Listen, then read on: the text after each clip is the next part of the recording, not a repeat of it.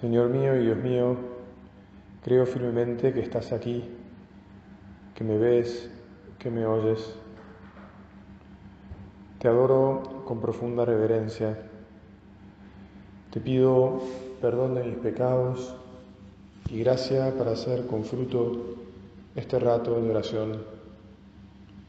Madre mía Inmaculada, San José, mi Padre y Señor, Ángel de mi guarda, intercedan por mí.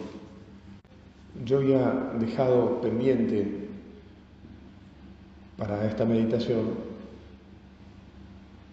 un tema que es eh, esencial de la vida de las personas de fe, que de alguna manera ya lo toqué, pero que ahora lo vamos a, a enfrentar o considerar desde la filiación divina o bajo el título de la filiación divina. ¿Qué quiere decir filiación? Ya sabemos muy bien que filiación es la relación del Hijo respecto del Padre, ¿verdad? Y filiación divina para nosotros los cristianos hace referencia a la realidad más profunda que es el hecho de que, somos hijos de Dios. No solo porque fuimos creados por Él, como todas las cosas, sino también porque Él envió Dios puro espíritu y tres personas en uno solo, envió a la segunda persona hizo una especie como de concilio o de conversación entre el Padre, el Hijo y el Espíritu Santo, y decidieron que el Hijo eterno, puro espíritu, se iba a encarnar, iba a mezclarse con la humanidad, iba a tomar una naturaleza humana, una criatura sin dejar de ser divino. Y por eso es verdadero Dios Jesús, es verdadero Dios y verdadero hombre.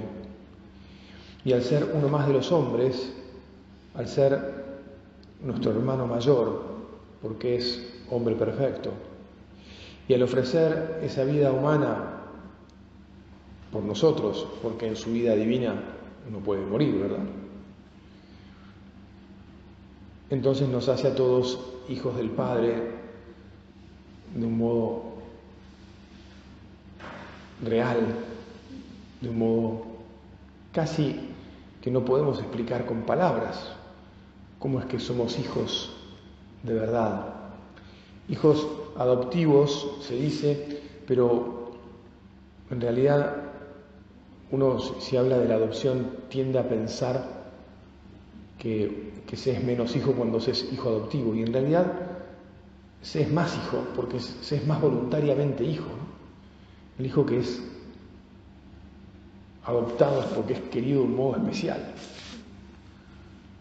Todos los hijos son queridos. Bueno, sí, debemos aceptarlo así. Nunca algunos hoy en día se dice que no sean buscados, ¿verdad? Pero bueno, Dios nos ha buscado a todos al precio de la sangre del Hijo Eterno encarnado. Es una,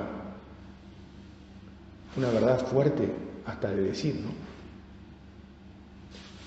Dios se dejó matar para que todos nosotros recuperáramos, recuperáramos la relación con el Padre y seamos hijos y para después poder juntos el Padre y el Hijo enviar al Espíritu Santo a vivir en nuestra vida y así ser divinos o estar, bueno, no completamente, pero estar divinizados por el Espíritu que habita en nosotros. ¿No sabéis acaso que sois templos de Dios y que el Espíritu Santo vive en ustedes? dice San Pablo. Estas cosas que yo estoy diciendo y que tal vez algunas de ustedes han escuchado mucho y otras no tanto, y que parecen como muy racionales, en realidad tenemos que pedir, te pedimos ahora a Jesús, que nos llenen el corazón. El corazón no desde el punto de vista sentimental, ¿no? Que también, también, sino sobre todo desde la convicción profunda de todo nuestro ser. Vieron que el corazón, cuando uno dice, bueno, mira, de acá, ¿no? El otro día, de paso les cuento una anécdota que les va a hacer reír. Había un paciente en, cuidados integrales y, le, contó a la musicoterapeuta que, él era fana de la Mona Jiménez, que sabía todas las canciones, etcétera, etcétera. Bueno, y entonces enseguida el equipo de cuidados integrales se puso a conectar a ver quién podía conseguir un saludo de la Mona Jiménez. No se lo voy a poner ahora porque lo tengo acá en mi teléfono de saludo espectacular el saludo que le mandó la mona y le decía así, de acá, del corazón, le decía. Negrito, además le llamó Negrito que es el sobrenombre de él. Bueno, se emocionó, quedó emocionado hasta que partió el cielo, ya se fue. Le di la primera comunión unos días antes de, bueno, en la, última internación, en la anteúltima internación. Pero te decía que nos llene el corazón que, este, que esta realidad de que somos hijos nos, dé una paz, la paz que, en realidad nos debe dar. O sea, vos te imaginás que si te dicen, yo me acuerdo cuando era chiquito, este, viste, estaba el, típico que te peleabas en el colegio. Yo no recuerdo haber peleado mucho, alguna vez sí, pero no mucho. Pero viste, estaba el otro que te podía decir, che, mi papá es vigilante, digamos, ¿no? Es policía. Entonces, ah, ojo, porque si mi papá policía, no sé nada. Bueno, no se trata de que mi papá sea policía, Mi padre es todopoderoso. Mi padre es el que lo hizo todo. Todo es todo. Mi padre tiene todos los pelos de mi cabeza y de las cabezas de todos los seres humanos y de todos los todos contados y no se me cae ni uno sin que él lo sepa.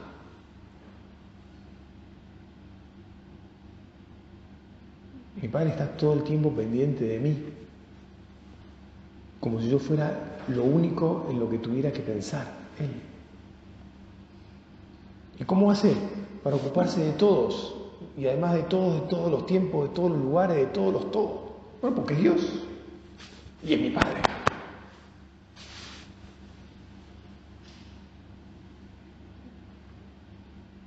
Esto es mi ser. Soy su hijo y es mi Padre.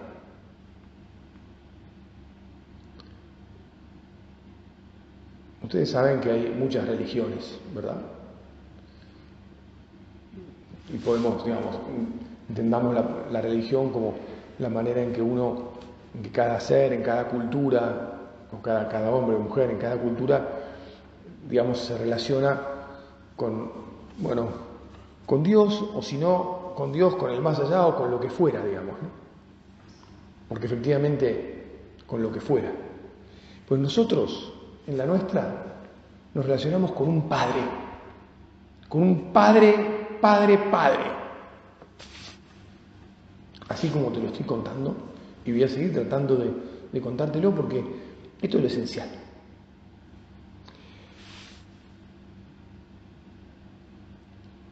A veces me pregunto o me digo que tengo que hacer la aclaración porque, claro, no todas las experiencias de nuestro papá son tan buenas. O sea, en el público al que un sacerdote le predica puede haber alguien que diga, bueno, mi padre no lo tuve, o mi padre trabajó tanto que nunca lo vi. No, tengo recuerdo de, que me haya, de haberlo visto de chiquita, qué sé, por en tu caso podría ser. O mi padre, qué sé lo que fuere, era bueno pero no sé qué, siempre uno podría ver una historia así. Bueno, Saca de tu mente todas las cosas no tan buenas o malas que pueda haber en un padre y pone todas las cosas maravillosas que se te puedan imaginar y todavía no empezaste. Una vez que hayas escrito durante toda tu vida eh, y en no sé cuántos miles de, de bibliotecas que puedas escribir, todavía no empezaste a hablar de nuestro buen Padre Dios. Porque Dios es mucho más y su paternidad es mucho más amorosa y más maravillosa. Y además nos llama con, infinito amor a que estemos siempre con Él y a que lo disfrutemos. Pero nos llama y no nos obliga. Estuvimos en la meditación de esta tarde hablando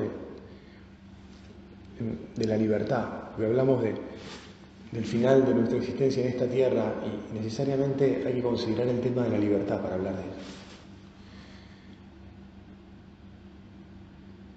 de él. Nuestro ser hijos es también una elección nuestra, digamos así. Porque aunque somos hijos, lo queramos o no lo queramos, somos hijos solo si lo queremos. Padre se contradijo, sí, me contradije, pero no me contradije. Porque son, es la misma realidad vista desde donde la ve Dios, desde los hechos y después desde donde nosotros tenemos o podemos o queremos responder. Y Él nos ha hecho libres para que respondamos, sí quiero ser tu hijo. Y como quiero ser y me reconozco que soy, entonces voy a procurar vivir de esa manera. Y voy a dejarte en mi vida. Voy a dejar que estés ahí en mi vida como eso, como padre. No te voy a poner la traba, ¿viste? No te voy a hacer una zancadilla. No te voy a esquivar. No te voy a, a correr el cuerpo o esconder el corazón. Y tampoco te voy a esconder las cosas que tengo en mi cabeza, mis, mis miedos, mis alegrías, mis recuerdos sino que voy a tratar de compartirlos todos con vos, porque confío plena y absolutamente en vos, eso, como el Padre que todos necesitamos, porque fuimos hechos como hijos, nosotros hemos sido creados como hijos de tan maravilloso Padre. La página del Evangelio, todas las páginas del Evangelio de alguna, de alguna manera hablan de, esto, pero la página que habla del modo más maravilloso la conoces bien, pienso yo. Y en cualquier caso, te vuelvo a sugerir que cuando terminemos de meditarla, que ahora la vamos a meditar, te la medites vos por tu cuenta sola y le saques vos el jugo que, que el Señor ponga en tu, en tu empeño, digamos. en tu escurrir. Estaba, pensando que uno tiene que sacar hasta la última gota a un trapo, ¿viste? Así tener como con mucha fuerza y mucha maña y dejarlo, bueno, o, un limón. A mí me gusta mucho el limón, me lo como el limón. No el jugo, sino todo entero. Que le saquemos todo el jugo a esta realidad